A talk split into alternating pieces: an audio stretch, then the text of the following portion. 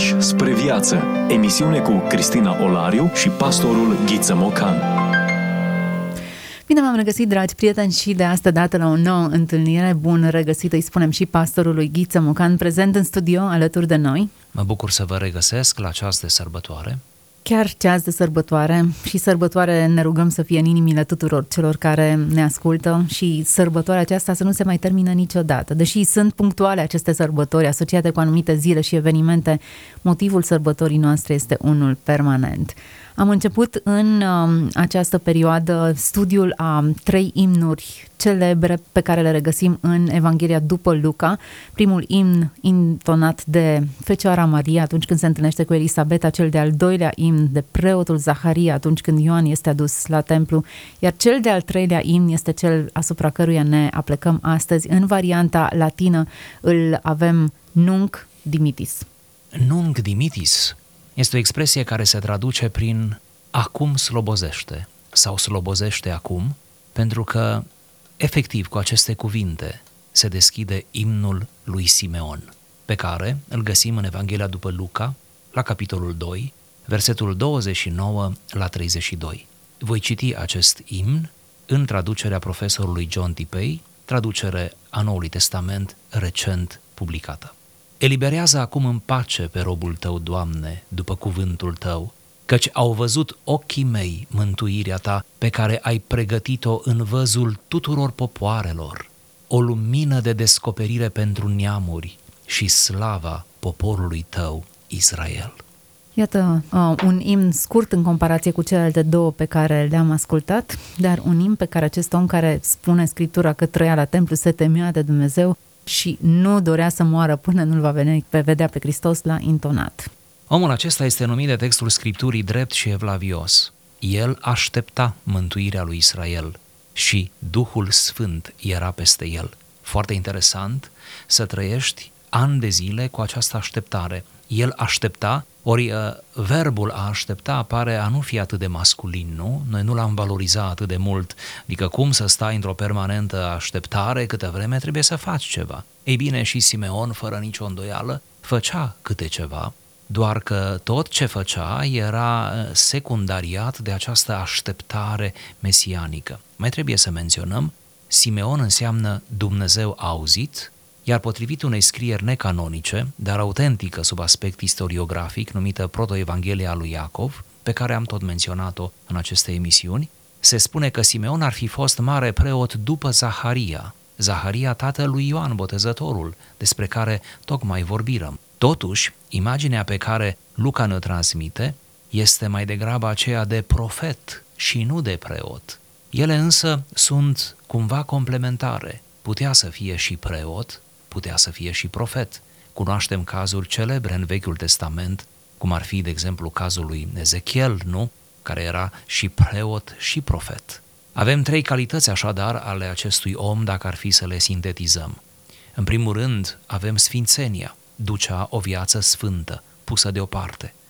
Avem reverența, era un om cu frica lui Dumnezeu. Și avem călăuzirea, Duhul Sfânt era peste el. Ori, dacă pui sfințenia lângă reverență și pe cele două lângă călăuzirea Duhului, ce-ți poți dori mai mult? E bine să ne oprim din când în când, să descoperim sensuri noi, lecturi adânci și să ne lăsăm inspirați. Exact aceasta ne propunem să descoperim sensuri noi în texte vechi, dar care au prospețime și care au implicații directe cu viața noastră. Slobozește în pace pe robul tău, stăpâne, după cuvântul tău. Exista un cuvânt anterior pe care Simeon l-a primit și conform căruia acum simțea că și-a împlinit mandatul. Misiunea lui s-a încheiat. Da, exista un cuvânt anterior, exista acea panoplie de profeții vechi testamentale Existau acele scrieri de înțelepciune și poetice care toate anticipau într-un mod aproape dramatic întruparea lui Mesia. Ori acum, slobozește după cuvântul tău se poate referi la tot acest corpus de profeții mesianice, dar ă, se poate referi și la un cuvânt particular, la o revelație particulară pe care Simeon să o fi avut în prealabil din partea lui Dumnezeu. Se pare că omul acesta trăia atât de aproape de Domnul încât participa uneori la sfatul divin, adică avea din partea lui Dumnezeu înștiințări și e foarte posibil ca el să fie avut o înștiințare uh, de felul acesta că nu va trece din viață până când nu uh, va vedea mântuirea lui Israel, mai bine zis, nu-l va vedea, chiar dacă în chipul unui prunc, pe Mântuitorul. Interesant. Simeon nu cere viață să vadă cum se va desfășura mântuirea aceasta, prelungirea fiului, firului vieții pentru a vedea împlinirea profeției sale. Lui este suficient să știe că s-a născut, care îmbrațe această promisiune și ea se va concretiza. Cum se va concretiza e partea a doua și nu-l privește. De fapt, ceea ce face Simeon sub călăuzirea Duhului Sfânt sunt trei lucruri. Poate e prozaic să spunem trei lucruri. Sunt trei mișcări narrative, dacă îmi permiteți să le enumăr și apoi să ne bucurăm de ele. În primul rând, uh, Simeon răspunde chemării. Zice că a venit în templu, citez, mânat de Duhul. Această expresie mânat de Duhul apare și în dreptul lui Isus și nu numai în Evanghelia după Luca, pentru că această Evanghelie este și o Evanghelie a Duhului Sfânt. Deci răspunde acestei chemări în momentul oportun, se lasă purtat, cărat de Duhul. Acesta ar fi verbul în limba greacă. Apoi, a doua mișcare, prezintă pruncul. Așa și apare în textele liturgice mai vechi, atât în tradiția răsăriteană cât și în tradiția apusiană, prezentarea pruncului. Zice că l-a luat în brațe și a binecuvântat pe Dumnezeu. Simeon îl ia în brațe pe Isus. De aici tradiția l-a numit pe Simeon Teodocos, care înseamnă cel ce l-a primit pe Dumnezeu. Mm, ce frumos! Acest Teodocos este foarte frumos, da, și putem să reflectăm la el uh, și se poate face o paralelă interesantă între brațele uh, materne ale Mariei uh, și brațele, iată, masculine, paterne într-un anumit fel, profetice, preoțești ale lui Simeon. El, cu pruncul în brațe, rostește cele pe care le-am citit și, în fine, rostește profeția, mântuirea ta, pe care ai pregătit-o ca să fie înaintea tuturor popoarelor, lumina care luminează neamurile și slava poporului tău, Israel. Iată cum mântuirea este văzută ca o lumină ce se răsfrânge peste toate neamurile, peste toate națiunile. Iată cum slava poporului Israel stălucește din nou, iată cum visul de secole al acestui popor oropsit ajunge în sfârșit la împlinire să remarcăm încă de la început această dimensiune universală a mântuirii prin Hristos. Acum, din nou mă gândesc ce știm, ce informații avem de la Sfinții Părinți despre viața acestui bărbat. Sunt foarte interesată dacă sunt um, profeții pe care acestea le-a primit. E clar că a primit ceva din partea lui Dumnezeu de care s-a agățat uh, și a crezut că va fi contemporan cu venirea lui Mesia. Potrivit textelor necanonice, în special protoevanghelia lui Iacov, pe care de, atât, de atâtea ori am pomenit-o, sigur ascultătorii nu vor uita, Într-adevăr, într-adevăr, el a primit o revelație punctuală în privința aceasta și Dumnezeu l-a înștiințat. Eu am zis uh, inițial că probabil a primit o asemenea informație, fiind foarte atent cu uh, cugetul celor care ne ascultă și care rămân exclusiv la textele canonice. Dar în acele scrieri, pentru că m-ați provocat, apare descris uh, în amănunt acest moment, uh, această revelație pe care o primește um, uh, Simeon de la Dumnezeu. Deci da, el este cumva pregătit pentru momentul acesta, el așteaptă această mișcare a Duhului să pornească spre templu unde îl va găsi pe prunc. Să mai remarcăm de asemenea fapt care apare și în scrierile necanonice, această clar viziune Uh, anume că Simeon vede în pruncul acela uh, pe Mesia, în vreme ce la momentul vorbirii uh, nimeni nu vedea sau aproape nimeni nu-l vedea pe Mesia. Dacă îmi permiteți o comparație, deși suntem la ceas de sărbătoare și mult vorbim despre păstori și despre magi, îngăduiți-mi totuși să fac o observație de nuanță. Păstorii și magii au înțeles cât au înțeles. Am zis, au înțeles cât au înțeles. Dar mult mai pregătiți pentru întâlnirea cu pruncul este Simeon decât cei pe care i-am menționat, cu toată candoarea acestor personaje. Simeon este în sfârșit primul, primul pregătit să vadă în prunc pe Mesia, iar următorul, da, după Simeon, este în mod plenar Ioan Botezătorul în ziua botezului cu acel intermețo de la 12 ani când Isus îi pune pe gânduri pe mai mari iudeilor. Deci, în Simeon să vedem persoana pregătită, anunțată, cu viața uh, atât de curată încât Domnul să îi se poată revela și să poată pune în inima lui trăiri suprafirești, supraomenești. Ați atins un punct important. Ca să îi se reveleze în felul în care a făcut-o, era nevoie ca viața lui să fie curată. Sunt oameni care sunt căutători de Dumnezeu, dar nu înțeleg acest lucru. La baza oricărei revelații, speciale mai ales, stă întotdeauna moralitatea. Noi nu putem ocoli moralitatea, nu putem ocoli sfințenia. Ce bine că ați adus în discuție acest subiect, poate e din ce în ce mai actual. De ce să credem uh, doar în vocații, vocații fără moralitate. Ele nu sunt posibile din perspectiva vieții cu Dumnezeu. Deci cumva moralitatea îți dă premiza unor revelații ulterioare, unor vocații, unor chemări speciale. Cum să poarte Duhul un vas murdar, nu?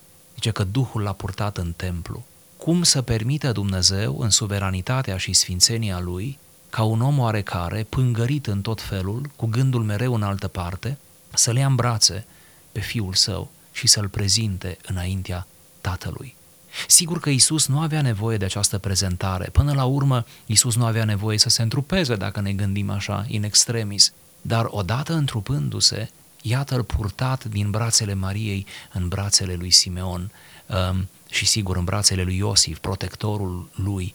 Dar ce frumos, ce frumos, Simeon este acolo cu viață sfântă, cu viață curată. Da, pledăm pentru o viață sfântă, iar cele ce vor urma uh, după această viață sfântă țin, țin chiar de providența lui Dumnezeu. Și Dumnezeu nu va rămâne dator și ne va surprinde, ba chiar ne va aduce confirmări că sfințenia nu rămâne niciodată nerăsplătită. În uh, Ierusalim erau probabil mai mulți prunci la acea vreme, erau multe personalități de tot soiul și chiar oameni și preoți, oameni familiarizați cu studiul, studiul prorociilor. Totuși, doar Simeon este cel care recunoaște. L-ați menționat puțin mai devreme, el a fost pregătit ca să recunoască acest lucru. Hristos se va reîntoarce, biserica ar trebui să-l recunoască, dacă nu îl recunoaște, a ratat marea întâlnire. Și textele acestea referitor la, la Simeon, referitoare la Simeon ar trebui să ne preocupe în mod special ce avea Simeon de a putut să-l recunoască și a putut să fie pregătit pentru această mare întâlnire. În timp ce preoții știau că Hristosul trebuie să vină prin Betleem, cunoșteau profețiile referitoare, e clar că erau familiarizați cu, cu textele. Simeon a avut ceva diferit și în ziua de astăzi sunt oameni care știu și recita multe texte biblice și care au o curatețe teologică incredibilă. Cu toate acestea, mi-e teamă că ratează întâlnirea. Iată o subtilitate care merită atenția noastră.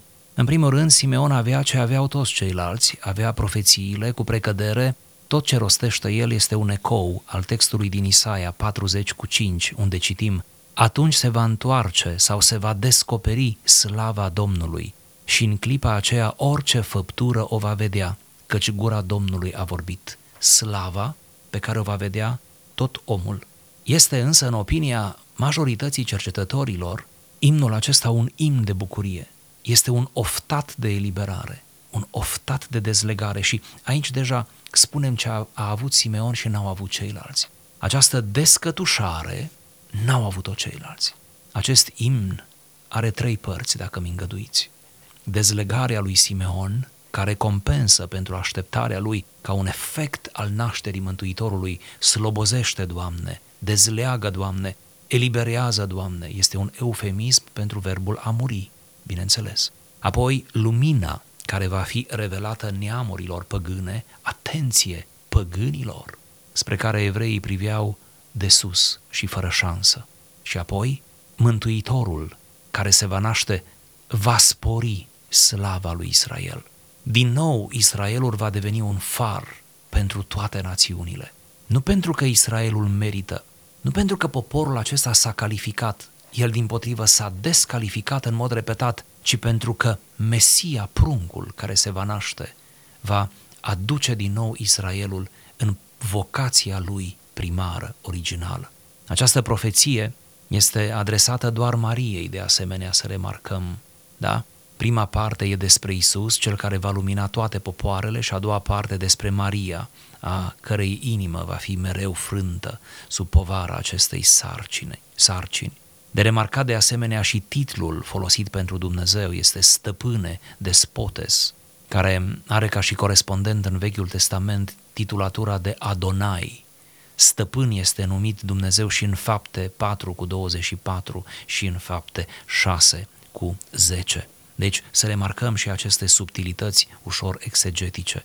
Ceea ce rostește Simeon este pentru Maria. Maria trebuie să audă. Maria, pentru că ea, încă de la buna vestire, are inima largă, deschisă, ca să strângă acolo cuvintele la care va reflecta mai târziu. Mă gândeam cine au fost martorii acestei scene, care se petrece undeva în templu. Cine a fost, de fapt, cel care a relatat? Evanghelistul Luca probabil că a luat interviuri amănunțite, așa cum el însuși spunea că s-a interesat și a vrut să adune dovezi și fapte certe despre această istorisire. Oare a vorbit personal cu Maria și din gura ei a auzit această relatare? Da, avem, uh, avem dreptul să credem că uh, Maria a povestit momentul acesta pentru că momentul în sine pentru noi acum este spectaculos, sigur, pentru că îi știm uh, conotațiile, efectele, dar el n-a fost un moment public, n-a fost spectaculos. Nici măcar nu s-a petrecut în templu, în incinta templului, pentru că uh, Maria, femeie fiind, nu putea intra acolo, deci s-a petrecut într-una din curțile templului, probabil în curtea femeilor. Deci uh, uh, credem că martor la acest, această rostire este Maria, este probabil Iosif, logodnicul ei, poate vreo câțiva oameni, dar uh, nu este o, cum să zic, uh, nu este o cuvântare de amvon, nu este un moment uh, pregătit, mă înțelegeți, cu suspans, nu, este ceva atât de intim, atât de discret, dar și această discreție nu este ea impresionantă?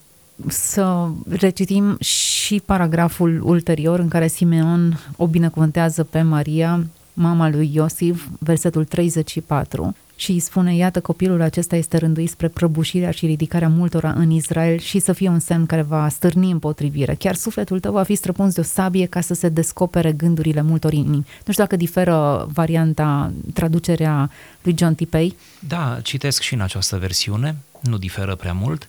Iată, copilul acesta este rânduit pentru căderea și ridicarea multora în Israel și ca un semn care va stârni împotrivire chiar sufletul tău va fi străpuns de o sabie ca să fie descoperite gândurile multor inimi. Imnul se transformă în profeție aici, iar profeția sună amenințător. Da, seamănă aceste rostiri ale lui Simeon cu cele ale lui Zaharia. Vă aduceți aminte? Vă spuneam că uh, la Zaharia totul pornește de la general, de la universal spre particular Aici, la fel, Simeon întâi vorbește despre lumina ce luminează neamurile, despre slava lui Israel care uh, va fi din nou vizibilă pentru toate popoarele, pentru că apoi să se apropie de Maria și să-i vorbească despre o sabie care îi va străpunge inima, cumva despre prețul pe care Maria îl va fi plătit pentru că va fi purtat în pântece pe Fiul lui Dumnezeu. Și aici avem deja o notă un pic amară, un pic uh, dureroasă, avem o profeție care se va împlini în mod recurent în viața Mariei, pentru că în toată viața ei, după cum știm și din cărțile canonice și știm și din celelalte necanonice, toată viața Mariei este străpunsă, dacă vreți, episodic de o sabie a suferinței, a neînțelegerii, a însingurării, a tristeții, până când nu va coborâ la nivelul zero al suferinței, la piciorul crucii lui Isus, după cum citim în Evanghelia după Ioan cum moartea lui Hristos a însemnat cea mai mare biruință asupra morții prin învierea lui ulterioară. Destinul lui înseamnă triumful, pur și simplu triumful asupra răului, asupra morții, asupra păcatului. Cu toate acestea, din perspectiva noastră omenească, privită viața lui, nu seamănă deloc cu niciun una din definițiile succesului. Iar ceea ce face Simeon aici traduce pentru omenire ceea ce părea un eșec, iată de fapt că nu este un eșec, este împlinirea profeției. Noi avem nevoie de astfel de traduceri pe parcurs, pentru că altfel cum să lecturezi o poveste de genul acesta și poate că în același fel ar trebui să ne traducem propriile noastre experiențe pe care le-am socotit eșecuri sau nu succes din prisma lumii, dar care interpretate la fel cum Simeon le, le interpretează aici, ne deschid ochii. Am putea numi această interpretare un moment de luciditate o prezență aparte, o clar viziune. Simeon, mă gândesc că nu în fiecare zi a fost așa, pentru că omului nu este dat să fie în fiecare zi așa, dar pregătindu-se, așteptând și sigur cu Duhul lui Dumnezeu, cu Harul lui Dumnezeu, Simeon a putut să, să, să vadă ce nimeni nu vedea, să spună ce nimeni nu spunea, să perceapă ceea ce nu era încă vizibil. Cumva, prin tot ceea ce spune Simeon, anunță proiectul mesianic al lui Isus într-o sinteză strălucită. Și dacă tot vorbeam de textele vechi, unul dintre textele vechi din, din uh, spațiul românesc, un condac, unul dintre frumoasele condace dedicate lui Simeon sună așa, Steaua cea de Dumnezeu luminată a strălucit când a venit la templu Simeon, purtat de Duhul Sfânt. Acestuia, tânăr cu Duhul, dar îmbătrânit cu trupul, fiind drept și credincios, trăind în credință și așteptând mângâierea lui Israel, i s-a făgăduit prin Duhul Sfânt să nu vadă moartea până când nu va vedea pe Hristos Domnul venind în trup. Acesta, privind pe preacurata fecioară și pe pruncul ținut de dânsa în brațe, a văzut harul lui Dumnezeu și, cunoscând cu Duhul că acesta este Mesia cel așteptat, în grabă s-a apropiat de dânsul și, dând mulțumire lui Dumnezeu cu frică și cu bucurie, i-a cântat din inimă, Aleluia! Ce frumos! Oare cum ar fi unul dintre noi să primim un mesaj cu aceeași valoare profetică? Nu veți muri până când nu-L veți vedea pe Hristos venind pe nori.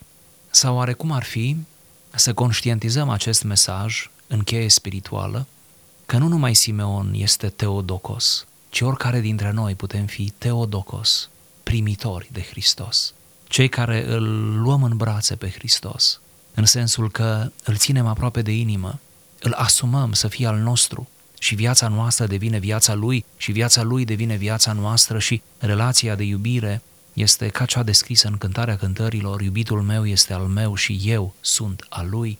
Oare, oare iată, cum ar fi să mergem mai departe și să purtăm nu, în suflete această năzuință, această dorință adâncă de trăire a părtășiei cu Dumnezeu. Pentru că tot ceea ce s-a întâmplat fizic aici, nu? Un om în vârstă ia în brațe un copil abia născut. Tot ce s-a întâmplat în această emoționantă scenă, de fapt se întâmplă cu aceeași emoție și în viața noastră de credință. Acum, ca să fim noi primitori de Dumnezeu, Teodocos, așa cum Simeon a fost, ar trebui să-l recunoaștem. Da. Nici un om care nu l-a recunoscut nu l-a primit. Iar da. această recunoaștere, nu, nu știu dacă ține neapărat de sensibilitatea noastră, e clar că e ceva ce Duhul Sfânt lucrează în noi, dar lucrează în inima unor oameni care îl așteaptă. Pentru ca să-L recunoaștem, El trebuie să ni se arate, El trebuie să ne caute. Noi suntem căutători de Dumnezeu, dar uh, niciodată căutarea noastră nu va depăși în intensitate căutarea Lui. El ne caută ca un îndrăgostit care și-a pierdut iubita. Foarte frumos. În uh, finalul textului pe care noi l-am lecturat, descoperim și o femeie de 84 de ani. Ea, în ciuda faptului că și are o serie de laude despre Dumnezeu, cântecul ei nu mai îl regăsim aici, poate Maria nu și-l mai amintea sau Poate atât de multe fuseseră în laudele ei încât era greu să mai conceapă o carte pentru acestea, pentru că spune că împânzea Ierusalimul cu uh, vestea că l-a văzut pe Isus. E vorba de prorocița Ana, fata lui Fanuel, din seminția lui Asher. Aici nimic nu e întâmplător. Era foarte înaintată în vârstă, trăise cu bărbatul ei șapte ani după feciorie, rămasă văduvă, 84 de ani, Ana nu se depărta de templu, zi și noapte sluja cu post și cu rugăciuni, Iată o femeie cucernică. Numele Ana în sine este forma greacă a unui cuvânt ebraic, tradus prin har, privilegiu, favoare, are același radical în limba ebraică, din care provine și numele Ioan. Deci Ioan și Ana, nu Ioan și Ioana, mm. ci Ioan și Ana au aceeași rădăcină în limba ebraică. De asemenea, Uh, observăm la ea câteva calități, cum ar fi fidelitate, nu se depărta de templu, asceză, stăruia cu în rugăciune și post, îndrăzneală, vorbea cu cei din templu despre Isus, vorbea precum un apostol. Textele vechi românești o numesc pe Ana, dacă tot m-ați provocat, îngăduiți-mi. Propovăduitoare a mântuirii s-a arătat Ana, cea insuflată de Dumnezeu, că nu se depărta de Biserica Domnului, slujind ziua și noaptea în post și în rugăciuni, aceasta ieșind cu dreptul Simeon în întâmpinarea pruncului Isus, a mărturisit că acesta este ziditorul cerului și al pământului și îmbrățișând pe Hristos, l-a sărutat și Duhul s-a sălășluit în ea și a grăit, Tu ești Dumnezeu și Fiul omului, Fiul împărăției și al umilinței, Tu auzi și taci, vezi și ești nevăzut, ești pretutindeni și ascuns. Și a grăit, a, a grăit și alte profeții despre pruncul adus pentru cei ce așteptau izbăvirea în Ierusalim și cânta lui Dumnezeu, Aliluia. Iată că am dat și peste prorocia Anei și peste cântecul ei un imn pe deci care nu-l regăsim. Pe undeva. Era scris. Nu l-am regăsit în Evanghelia după Luca, dar dacă am căutat bine, iată că l-am găsit. Uh, interesant că și a venit la același ceas cu Simeon. Duhul Sfânt nu greșește, nu are probleme cu ora, nu întârzie, ci au venit, parcă și-ar fi dat întâlnire la ora aceea când uh, acest prunc divin era acolo. Credem că Duhul i-a adus împreună. Categoric, da. Altfel n-ar fi putut regiza o astfel de întâlnire. Suntem la finalul acestei uh, ediții aniversare, la finalul unor, uh, unei călătorii prin Evanghelia lui Luca, prin uh, imnuri celebre pe care le-am uh, adus în atenția ascultătorilor noștri. Sperăm că i-am inspirat și că i-am provocat să caute mai adânc în textele sacre. Da, în primele două capitole din Luca, după cum observați, avem uh, istoria câtorva cupluri, nu? Îl avem pe Iosif și Maria, o avem pe Elisabeta și soțul ei, Zaharia, avem de asemenea pe Simeon și Ana, care se regăsesc în același moment de grație. Să vedem în acest masculin-feminin, în aceste, această dublă prezență, și o frumoasă elogiere a ambelor sexe, nu? A întregii umanități care este reprezentată cumva în aceste episoade. Să vedem, dincolo de discuția despre păstori și magi pe care noi am uh, cumva evitat-o, am, am, am, am ignorat-o, să zic așa, la aceste sărbători, dar nu ne îndoim că în biserici mult se vorbește despre, despre aceste episoade, dar alături de aceștia să vedem și aceste personaje oarecum discrete, dar care trăiesc atât de intens întruparea Fiului lui Dumnezeu trei imnuri, trei texte biblice din Evanghelia după Luca, cântarea Mariei Magnificat, cântarea lui Zaharia Benedictus și cântarea lui Simeon Nunc Dimitis, varianta latină am spus-o, poate ne familiarizăm și cu aceste versiuni, în încercarea de a descoperi mai mult, mai adânc, mai aproape cine este Fiul lui Dumnezeu. Mulțumim tuturor celor care ați rămas alături de noi, sperăm să folosiți aceste texte și aceste emisiuni pentru a sărbători cât mai bine întruparea Fiului lui Dumnezeu. Toate cele bune! Ați ascultat emisiunea Pași spre viață cu Cristina Olariu și pastorul Ghiță Mocan.